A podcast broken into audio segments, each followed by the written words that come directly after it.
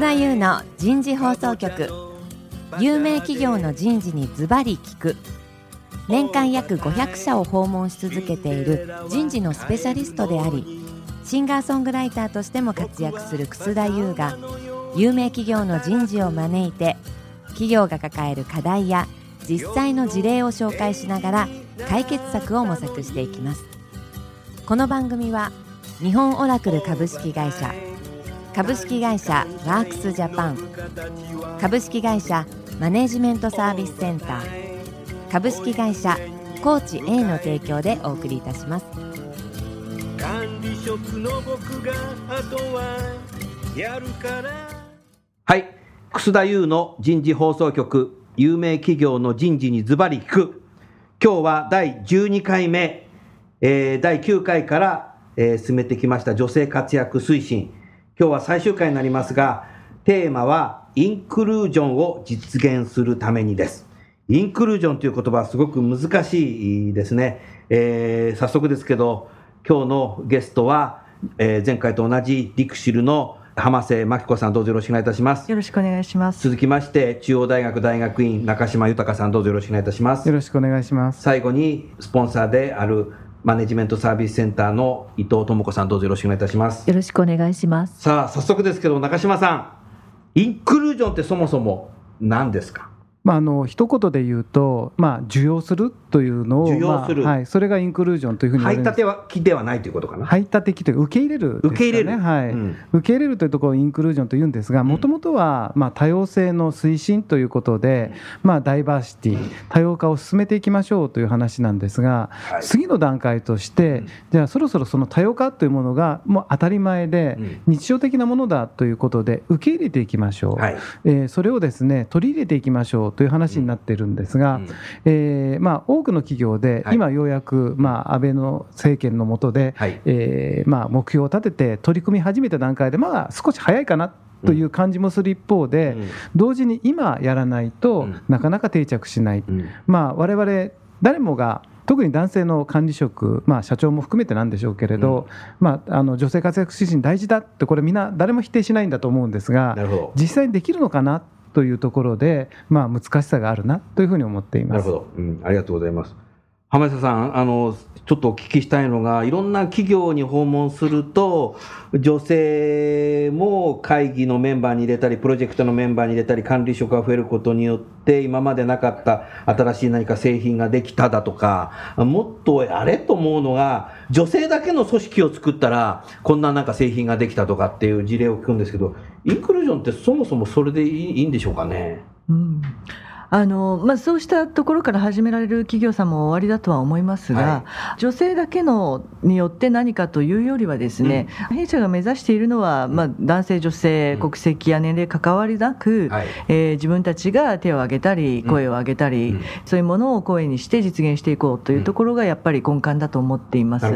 でまあ、例えばなんですけれども、会議でですね何十人も会議に出席していて、はい、でこれは昔そういうカルチャーがあったというふうに聞いて私もびっくりしたんですが、はい、えー、上司が話すまで、うん、えー、他の部下の人たちは一切発言してはいけないとかあとまあ上司の発言にえー、反対の意見を、まあ、述べるのはご法度であるとかというのが僕も経験あるなそれ。昭和時代に。なんか不分律的にあったやに、うん、あの聞いたことがあります、はい、で、まあ、私が今の会社に入った時に、はい、やはりあの似たようなことはありました、はい、で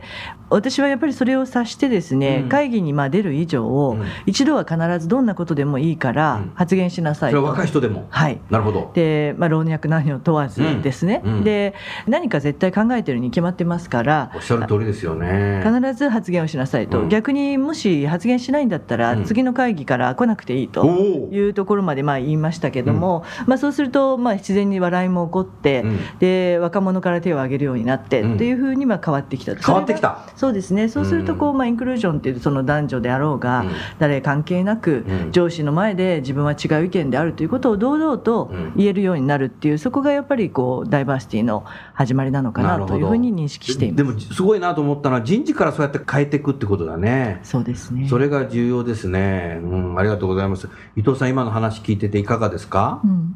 あの多分多くの管理職の方はそれをしなきゃいけないっていうことは分かってると思うんですけれども、うん。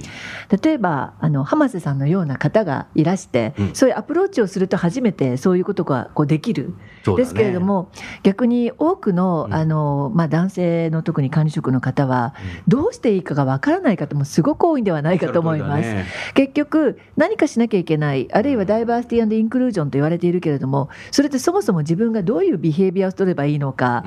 そういうことをされたこともなければしてきたこともないと、うん。そういうところでの戸惑いは今すごく多いんではないかと思います。ですから少し進んでる企業さんですと、はい。例えば新任管理職の研修の中にうん。すでにダイバーシティインクルージョンっていうのをテーマで、テーマにしてる、はい、入れてらっしゃる企業さんもあります。うんそれはどういうふうにしてるんですか具体的にですからやっぱりまずダイバーシティインクルージョンということで、うん。そのマネージャーとして、うん。そういうその多様性あるいは受け入れていくっていうことは例えばどういうことかお例えばいろんな意見が出た時に自分はどういうふうにそれこそコミュニケートしていかなきゃいけないのかとかそういうようなことをやっぱり実際にうん。プラクティカルに学ぶ。なるほど。そういうようなことをセッションに入れてる会社も進んでるところは始まってます。あるわけね。はい、いやでも先ほどのね浜瀬さんの話じゃないけど僕も経験があるけどやっぱり会議で発言する順番がなんか年功序列になってるんじゃなんか本末転倒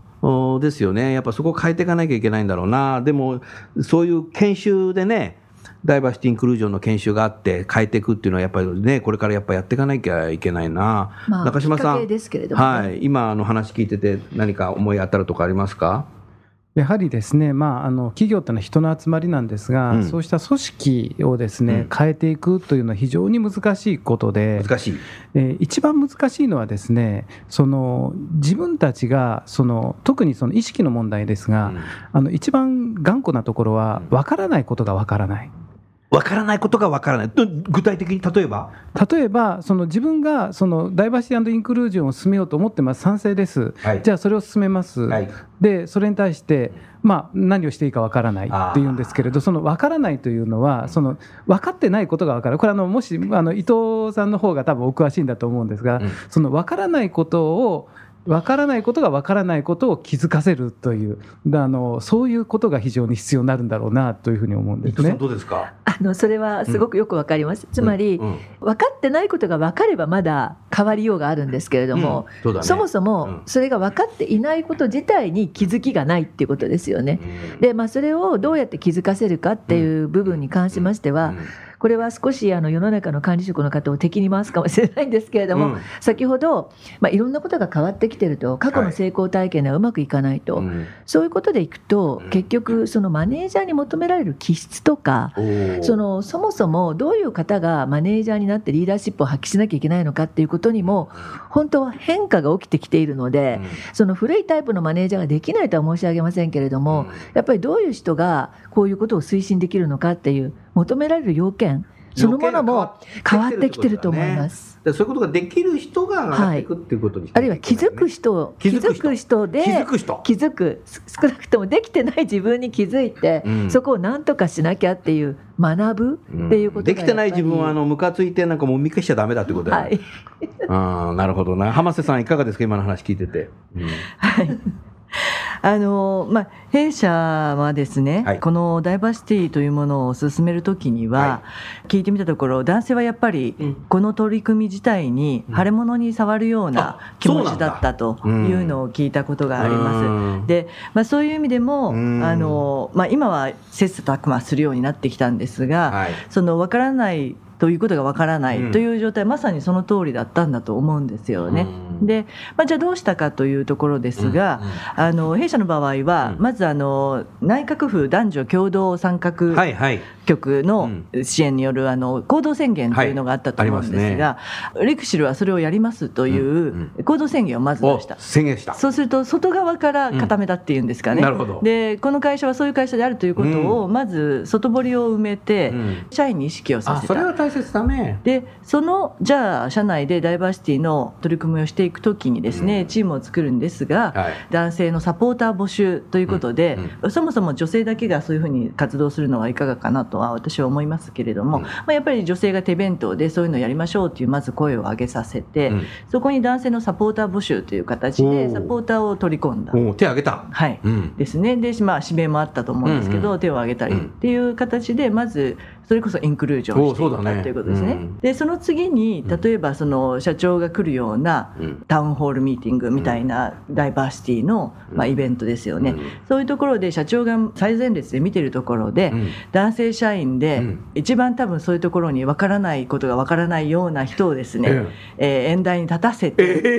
えでパネルディスカッションをやりますと。名前やったんですけど。そうすると、まあ、事前準備はいりますしダイバーシティってそもそもなんだっけっていうか、みんまあ、みんな勉強しなくちゃいけないわけですよね。でかつそういうところでどうやって自分たちは推進するかっていうテーマで議論をしてるわけですので、うん。うんやっぱりネガティブなことは言えないと。おっしゃる通りだ。ででもやはりそこでポジティブなことを自分が調べたり喋ったりしてるうちにだんだんその気になってくるっていう、おおなるほど。こういうその心理効果ですよね。それ重要だね。そういうのをこう煽っていくような巻き込み方、そうするとそれがバリューチェーンになってなって。初回に第9回ですかね申し上げたイントラに、うん。まあ、掲載していく時も、うん次は誰々さんにバトンを渡しますって言ってまたそうの男性がコメントを書いていくわけです。うん。であの中に我々女性の役員なんかも混じりながら書いていくのでやっぱりいかに自分はやってるか自慢みたいなページが出来上がっていくわけですうん。ね。でそういうところからやっぱり自分も本気になると。で一番何がいいかというとですね、はい。コミュニケーションコミュニケーション。なんですよね、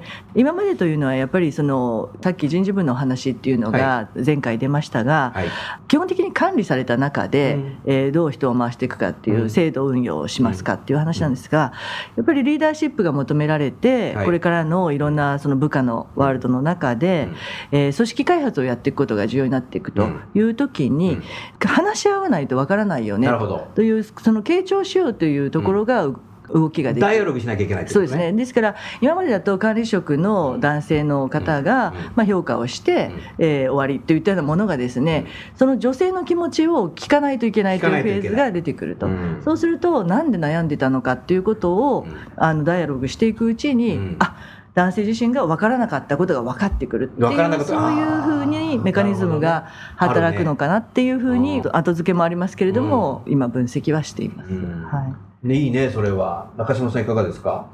あの素晴らしいねあの試みだというふうに思いますしあのなかなかそこに気づっているらっしゃるというのは素晴らしいなと思ったんですが、であとですねやはりあのこうしたその意識改革といいますか気づいてないところに気づいていくというのを、うん。まあいろんな会社これ特にあの外国の会社の方が多いですけれどやっぱり欧米系アジアの会社なんかでやるよくあるのはネットワーキングを作っていくネットというワーキングをのはやりますね。具体的にはどういうことあの例えばですね、そうしたはい。女性活躍推進のための、うん。そのまあボランティアじゃないですけれど、うん。自ら進んでそのためには何かできることからやっていきましょうというところから始めていく。例えばその今の育児とそのまあその仕事の両立の問題、うん。均等とそれからですねその両立の問題というところをまあ話し合ってみましょうだとか、うんうん。じゃあ自発的に講演会を企画するから来てくださいとか、うん。まあよくありますのはその上司の方と一緒に来てみんなでその討議をしましょうなんていうことをですね草の根でやっていってらっしゃる、うん。そういうところが最近増えてきてます、ねえなるほど。外資系企業は結構そういうのをまあ持ってらっしゃるの多いですね、うん。でこの章はちょっと話違いますけれど、女性活躍推進だけじゃなくてあの LGBT の推進なんかで最近作ってらっしゃいますね、うん。よくあるのが、えっと、この間お話を伺ったのは野村証券さんなんかですと、うん。アライというふうに呼んでらっしゃるこれアライアンスの略ですね、うん。で LGBT のその活動もしくはその方々をいかに職場で受容していくのかということに関してうん。意識の高い人集まってくださいと。うん。でその人たちから職場の方にどんどん広げていきましょうということですね、うん。まあ、そういうやり方っていうのは非常に有効なのかなというふうに思いますしおそらくまずそこから変わっていくというのが大事なのかなというふうに思いました。うん。ありがとうございます。伊藤さんいかがですか？まあ、やっぱりその意識改革とか変わっていくって実際にはすごく難しいことなので、うん。私は逆にあの浜田さんの話を聞いていて、はい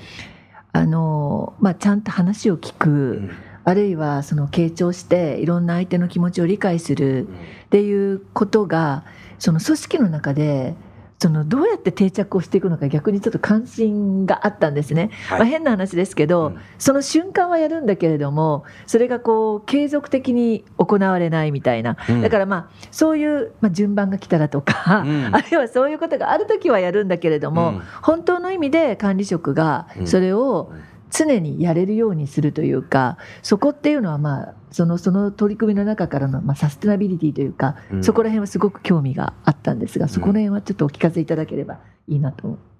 いやどうぞ。あの、はい。おっしゃる通りだと思います。うんうん。で、まあ、そういう意味では一生懸命こうトップも、うん。あの一緒になって実行してきているわけですけれども、はい。今や8万人になった社員。8万人もいるの今、まそんな大きいんだ。そうですね。でね。まあ、日本だけですと3万5千人ぐらいなんですけれども、うんね。はい、どこまでリーチできているかというとやはり日頃業務が忙しい中で、うん。コミュニケーションの時間だって取れないというのも現実としてはやっぱりあると思います。はい。ただおっしゃられたサステナビリティ、まあ、継続は力なりじゃないですけれども、うん。毎年毎年、うん。そのイベントに必ずトップが、まあ、出てきて、ん。えー終日時間を割くとかですね、うん。そのやっぱりそこでトップが、えーブレたり、うん。スケジュールを他のものを優先にしてしまうみたいなことが起きるとですね、うん。やっぱり社員の気持ちも、まあ、ブレると、ね。優先順位が変わっていくということだと思うんですがそこはやっぱり一貫してぶらさないということと継続ということでまだあの弊社も全く出来上がっているわけではないですけれどもあの日々それを培っていくと。ただあの非常にそこにプラスしているのはスピードを要求してますのでスピードはい。うん。あのやっぱりコミットメントとスピードですね。これを2つは絶対に外さないというのが、うん。まあ、心情で行っています。うん。よろしいですか、はい。素晴らしいですね。スピードとコミットメント、ね。うん。ありがとうございます。中島さん今日ずっとこう話を聞いているとやっぱりインクルージョンするためにはなんかこう働き方の改革みたいのもしていかないと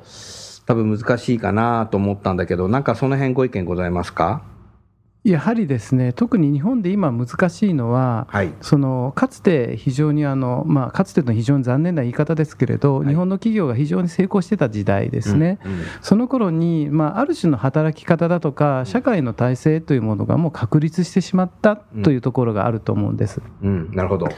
まあ、あのメンバーシップとかよく言われますけれど、うん。ある同じような同室でで同じように24時間いつでもどこでも何でもできますという正社員の,、まあ、あの集団を、うん。まあ、働か働いていただいて、うん。24時間とにかく頑張るとその頑張ったな僕は。20代の頃、そしてその頑張ったことを評価するすなわち会社にどれだけ忠誠心を尽くしたのか、うん。まあ、そうしたような企業体制をずっとこしらえてきていたと。なるほど。でその中で成功体験を積み重ねてきた人たちが、はい。まあ、今会社のトップにいて、うん。でその方々の中に本来はかつてはそのメンバーでなかったうん。女性の社員の方々がはい。入ってきますよということで、うん。うんさあどうしようと。なるほど。でまあそのその会社の今軸になってらっしゃる方々は実は家庭に帰るとまだいまだにその生活のすべてはその自分のパンツの位置もどこにあるかわからないというような生活でドキ。そこでは 完全に役割分担をしていると。なるほど。そういう中で、うん。じゃあどうやってその接していったらいいのか、うん。何がその職場の中で家庭ではなくて職場でそうしたようなあの自分とは違う方々を受け入れていく。これをどうやったらいいのかっていうのはやっぱり難しいんだと思うんですね。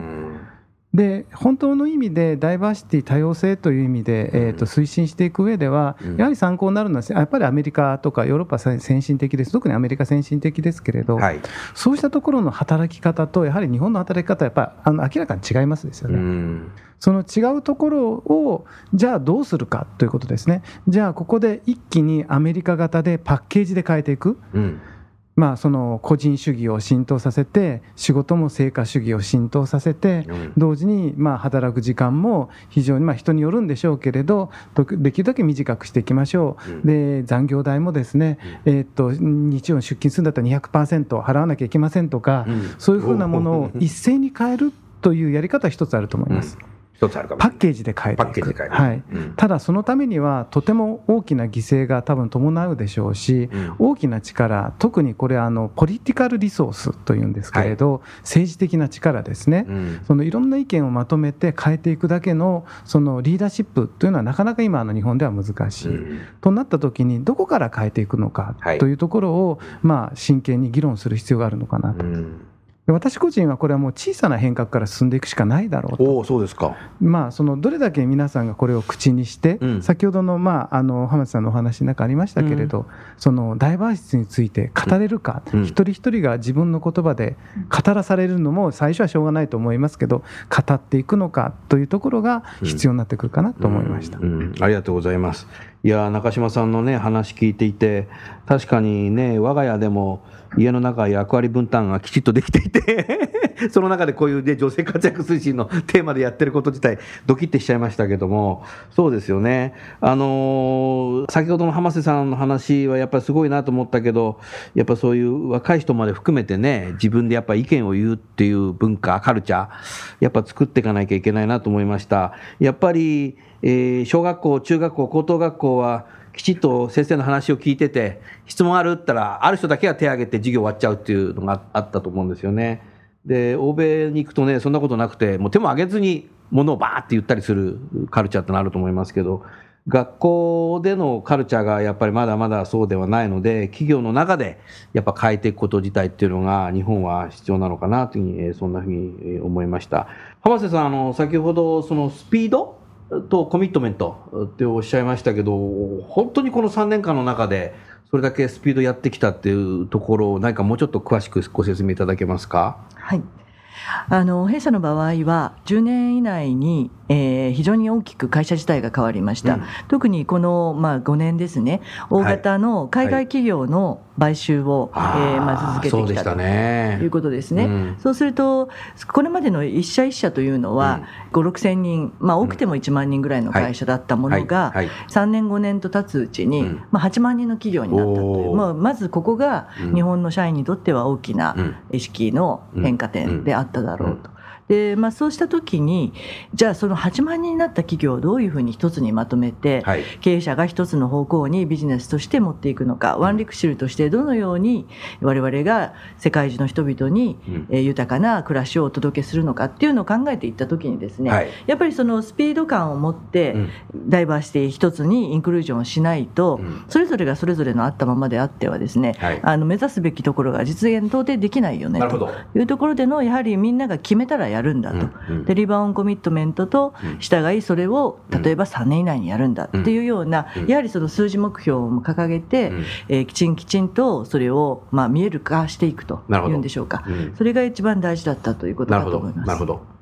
そうすると今の話を整理するとやっぱりクロスボーダーのやっぱり M&A が加速したのでそこにやっぱ人事としてもやっぱりこれダイバーシティインクルージョンというもの自体もやっぱスピードをやっぱりせざるを得なかったっていうことになるんでしょうかね。ね。あの社員の半分は海外のいろんな国籍の方々が一緒になるわけですよね。そうね。うん、そうすると、まあ、日本の、まあ、これある人事部長が言ってましたけれども、うん、30年前にこの会社に入った時に、うんはい、僕はなんでこの会社を選んだかというと、はい、英語を使わなくていいと思ったからなんです。なるほど。うん。いやでもそういう人多いと思います日本日本の企業は。どの日本企業もですね、はい、やっぱり入った時と、その5年後10年後が全く同じ会社って本当にあるのかといえばなるほど。ほとんどやっぱりなくなっているのが、うん現実なんじゃないでしょうかおっしゃる通りですね。でその時に経営者および社員一人一人がコミットした目標に向かっていろんな人がいる中でどう一つになってやっていくかみたいなものがやっぱり喫緊の課題になってくるのかなというところをやっぱり感じています、うんうん、なるほど。ありがとうございます。中島さん今の話聞いてていかがですか？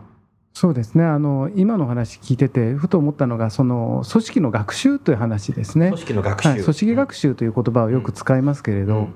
日本の企業というのは高度成長期以降に組織学習強烈な組織学習その一人一人がその知識とかノウハウとかお互いに共有して、まあ、強烈な組織の知識、まあ、暗黙知というんですかね、そういうものをこしらえてきたという経緯があると思います。でそれがあまりにも強烈すぎて、まあ、そのバブルが崩壊した後で本当は変わらなきゃいけないところなかなか変われなかった、でそれがずっと続いてきてさらにグローバルになってきて、いよいよまあ今厳しい時代に立たされている、はい、でその中で、まあ、今歴史さんのお話を伺ってさすがだなと思ったのは、はい、今度は買収をして外の知識もしくはですね、まあ、そのトップを採用してこられてそうだよね、はい、外の知識をどんどん入れてきて、うん、他の組織の知恵をどんどん中へ取り込んでらっしゃる。おっしゃる通りだそういう意味ではその、まあ、多様性の話につながるんですが、はい、他の違うものをどんどん取り入れていって会社を変えていくというそのプロセスが見事かなというふうに思いました。なるほど。じゃあこれをですねどうやって他の企業がそのなかなかですね海外の企業を買収するというのも、うん、えー、多くできることではありませんので、はい、まあ、どうしていかなきゃいけないのか、うん、もう自ら気づくしかない自ら気づくしかない。そうしないと、うん。どんどんどんどんその自分たちの会社が、うん。まあ、遅れていく遅れるし。ていくことによって業績も下がってきて、うん。最終的には、まあ、それこそ今ですと海外の企業に買収される可能可能性も出てくる。必然的に、まあ、外から学ばなきゃいけなくなる、うん。じゃあどちらを選びますか？ということですね。もうそういう瀬戸際になりつつあるね。まあ、あの昔もう1990年代になるかならないかの頃に、はい。あのミシガン大学のノエル・ティシーっていう先生がよくおっしゃってましたけど、ね。あのゆでガエルというので、ね。徐々にゆだっていってしまうのか、うんうんそれとも厚酔いに飛びなあから飛び出していくのかうんというところが、もう一度また日本の中で問われてきたのかなというふうに思います。じじわじわじわじわバブル崩壊した後ずっと煮えてきてるね。そうですね、ありがとうございます。伊藤さん、今のあの浜瀬さんとか中島さんの話を聞いてて何かご意見ございますか？あの私は、うん。えっと、リクシーさんはうまくいったれ、私は逆もあって、うん。あ逆もある。逆もありますね、なんかうん買収したけれども、うん。結局、ダイバーシティインクルージョンができないがゆえに、うん。結局、買収効果が出せてない会社って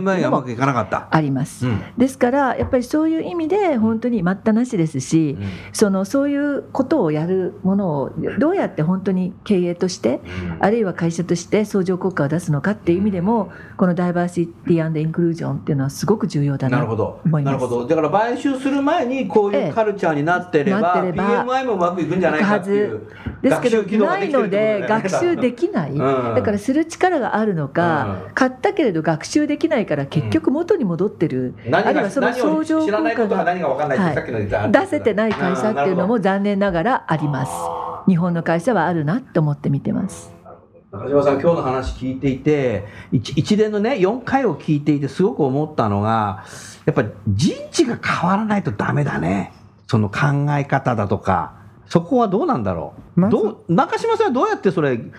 学習してきたの？えー、とまずそうですねあのこの4回のシリーズの中で、まあ、最初にあのまずは女性活躍推進、まあ、これもですね、えー、と今はまあ法律でこれを目標を定めて行動しなきゃいけないというふうになってきている。そこからまあスタートしたんですが実はこれはまだ第一歩に過ぎなくて、はい。その背後にあるのはもっともっと大きな日本の企業がどれだけ多様性を受け入れていけるのかこれは日本にある企業という意味ですね。外資系もその日本のもともとの100%の日本の会社もそうなんですが、まあ、そうしたまあ大きな国としてのちょうど今まあなんていうんですかねスタートポイントに立っていると、まあ、そういうところで実は私たちこれに対してのお手本が全くない時代に、うん。えーおります、うん。じゃあそのお手本をどうするかっていうのは、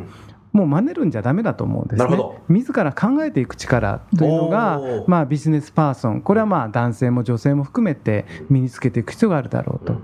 まあ、あの私はビジネススクールのまあ教授もやっておりますけれど、はい。ビジネススクールの中でやっぱりそのビジネスについて学んでいく。うん。これは自分の専門分野もそうですし経営全体を学ぶ。はい。さらにはそこから社会に対して自分たちがどう貢献していくのかといううん。志ですね。うん。まあ、企業だけではなくてそのまあ背後にある社会に対してうん。自分の価値がどれだけ提供できるのか、うん。まあ、そういう場になっていくんだろうなというふうに思っています、うん。まあ、そういう意味では学ぶということをこれからもう一度見直す必要があるのかなうん。というふうに思います、うん。ありがとうございます。ぜひあのビジネススクールに行って、えー学んでいただきたいなというふうにそんなふうに思います。やっぱ人事自らやっぱ変わっていかなきゃいけないなとね。ではもう一つ聞きたいなと思ったんですけど、浜瀬さん自体そういうお考え方っていうのはどうやって学習してきたんですか？やっぱりその、まあ、上司や周りに育ててもらったっていうのは大きいとは思います。上司やで周りにね。そうですね、んあとはやっぱりなんでしょうねこう世の中にアンテナを張っていくと、うんやっぱり今の延長上に未来はないかなっていうところはいつも意識はいしていたのかなと。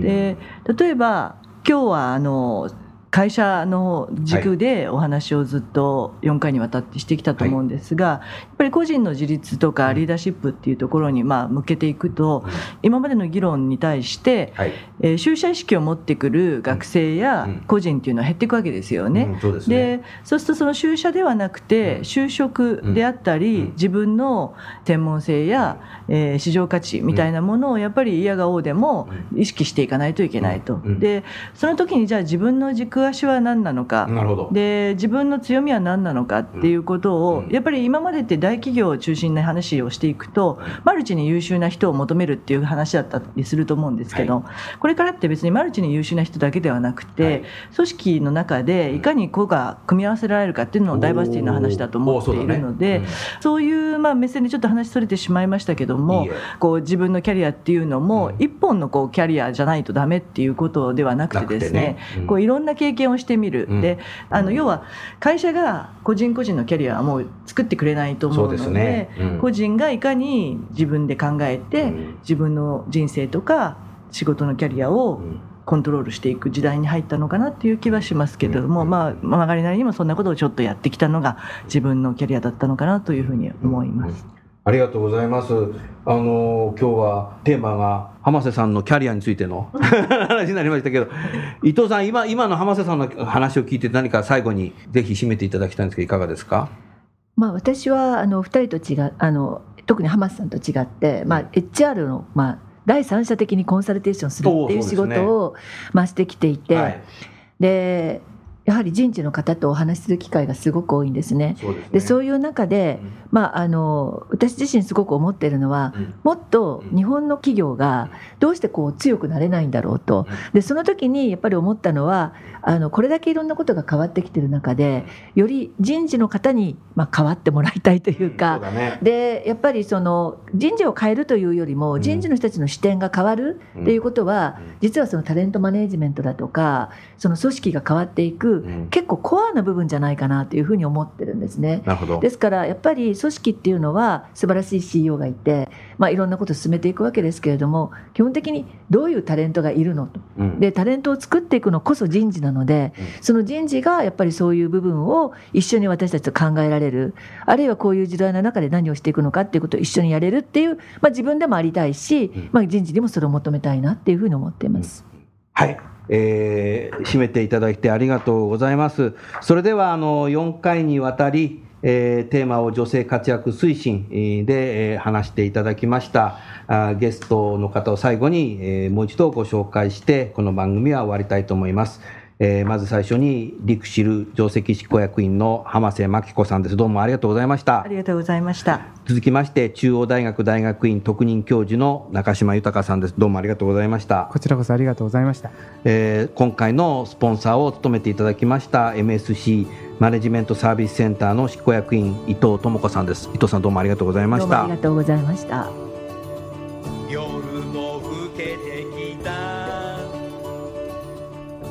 今回のお話はいかがでしたか？